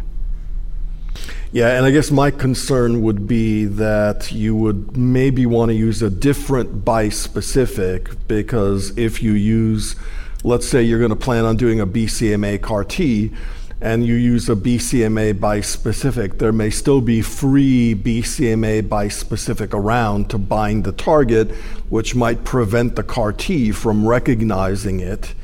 And therefore, maybe you would want to go after a GPRC5D bispecific first and then come in with your BCMA CAR T. But that's something we don't know yet. Or alternatively, the BCMA could mop off all the soluble BCMA so it will make the BCMA CAR T more effective with, so that it can bound to the membrane right away. Potentially, and actually, since you mentioned that, there are a couple of questions here about soluble BCMA. We covered that a little bit during the presentation, but one is what about measuring soluble BCMA in patients with prior BCMA exposure? And a related one is can we use soluble BCMA as a biomarker when selecting or sequencing between BCMA therapy? It's always used as a prognostic marker. so, has it been used as a predictive marker? The answer is no. Very good. Dr. Biran, would you consider DARA VRD light for elderly patients, even with diabetes? You did mention concern about diabetes and steroids earlier. Um, I would tend to just use DARA Lendex. I think Again, there's some debate regarding the high risk subset in the transplant ineligible if they need that proteasome inhibitor. I think if it was somebody who truly had double hit or triple hit, I would consider DARA light. Gotcha. And I think it depends on how robust the patient is as well. Uh, you probably don't want to give it to somebody who's coming in in a wheelchair unless it's due to pain from myeloma fractures. Let's see, what else do we have here? Hmm.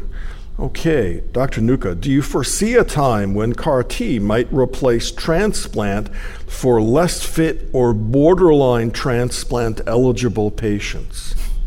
That's a great question. I'm a believer in transplant, and people who know me tell me, like, hearing from me about a patient that's transplant ineligible is almost never happens.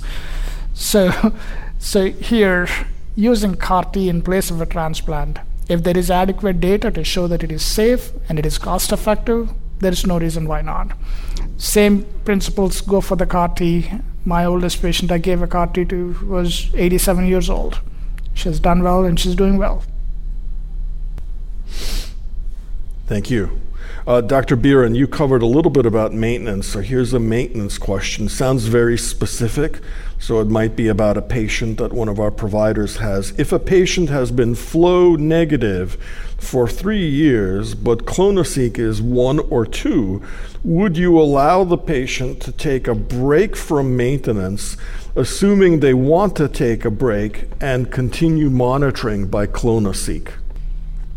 I would never have put the patient on maintenance to begin with, so you're asking the wrong person. But I think um, it would be reasonable to discontinue maintenance therapy with consecutive MRD negative readings in a patient who's had over three years. Uh, much of the data shows that it is perfectly reasonable. And I think that the myeloma community in general is moving more towards fixed duration rather than continuous with use of MRD as a tool? I guess uh, I would provide a slightly different opinion. It's just an opinion because we don't know for sure. I would probably think about break, yay or nay, based on risk. And if the patient had standard risk disease, I would feel much more comfortable about a treatment break in maintenance than if they had high risk disease. Uh, that's just from biology of the myeloma, but there's no data necessarily to push that one way or another. The DRAMMATIC trial will answer that question. I'm the, sorry? The, the, DRAMMATIC trial with the Darylin. Hopefully, MRD yeah, it'll, guided. It'll, it'll, depend on how many high risk patients we wind up enrolling as well. Um, so, but Absolutely. yes. All right, here's one question, Dr. Nooka. Uh, we covered a little bit about this, but this is a little different. How do you mitigate infection risk if you are sequencing from CAR T to bispecifics? And is there a targeted length of bispecifics because of the infectious issues, or do you just do until progression? So I think the way that it was designed, so the, the mindset should, should change in terms of our drug development. The way historically we had seen was maximal tolerated dose. So, a maximal dose that is leading to the efficacy. So, what it means is we start at a low dose and keep giving higher doses and higher doses until the time the patient is not able to tolerate that anymore, and you look at the efficacy at that dose. So now the way that we should think with these immunological treatments is what is a minimal effective dose? These are two different places. So what could be once weekly BCMA directed bispecific antibody, the minimal effective dose could be once monthly. We don't know the answer. We have not optimized on what the optimal schedule of these BCMA directed therapies. That will answer a lot of questions from an infectious standpoint. So I think we have the enough tools. We probably need to work on how to optimize the tools that we have so that we could give them in a safer way and not having to worry about this infection potential. I, I hope you don't disagree with, with. No, and I, you know, we could even sort of speculate that maybe the optimal schedule will be different if you've got a CR versus if you've got a PR. Wow, I don't know. We'll see how things go. Uh, Dr. Biran, uh, sounds like another patient specific question. May I treat a myeloma patient in CR who is having biochemical progression? Then they're not in CR. If they meet the definition of biochemical progression, and we have very specific definition by IMWG of what constitutes progression of disease, which is 25% increase in paraproteins, M spike of 0.5 grams above the nadir, uh, difference in the light chains by 100 milligram per liter or more, uh, urine uh, protein difference as well. Uh, so, if a patient meets that definition, I would certainly switch therapy because you're not going to wait until you have an end organ symptom, and those definitions are made for a purpose. So, I go by the IMWG definition. Yeah, I, if I'm interpreting it correctly, maybe I should have. I, I think the question is. Uh, you know, symptomatic disease uh, we would all treat, but if it's just biochemical progression with no symptoms, would you continue what they're on or would you switch to something else? I would switch when they meet the definition. If they're just slowly going up, I would increase monitoring. So instead of maybe every three months, I would monitor every four to six weeks. But once they hit that definition, I would change. Okay. And one more question because we're almost at the end of time and because it happens to be the last question. Uh, Dr. Nooka, how long should a 71 year old patient with three copies of 1Q be on DARA maintenance? And we're told that they were transplanted in 2019, and I think their current M spike is 0.16. If so, 1Q abnormalities by themselves I do not believe are considered as high risk high risk cytogenetic abnormalities. If they're present with another cytogenetic abnormality, absolutely, it confers uh, the high risk nature to the to, to, the disease. The patient is on maintenance. Still, there's a measurable M spike. Not sure if this is IgG or measurable abnormal band from from daratumumab. This is a patient I would definitely get MRD testing done to assess what the clonal copy numbers are. So that potentially can allow us to get more information for proper decision making. Very good. Thank you very much. Well, thank you both, Drs. Biran and Nooka, for what I think has been a great session. This activity is certified by PVI, Peerview Institute for Medical Education. This activity is developed with our educational partner, HealthTree Foundation for Multiple Myeloma. Remember to download the slides and practice aids. Thank you for listening. Download materials and complete the post test for instant credit at peerview.com forward slash HZN 860. This activity is supported by independent educational grants from GSK, Janssen Biotech Incorporated, administered by Janssen Scientific Affairs LLC, and Sanofi.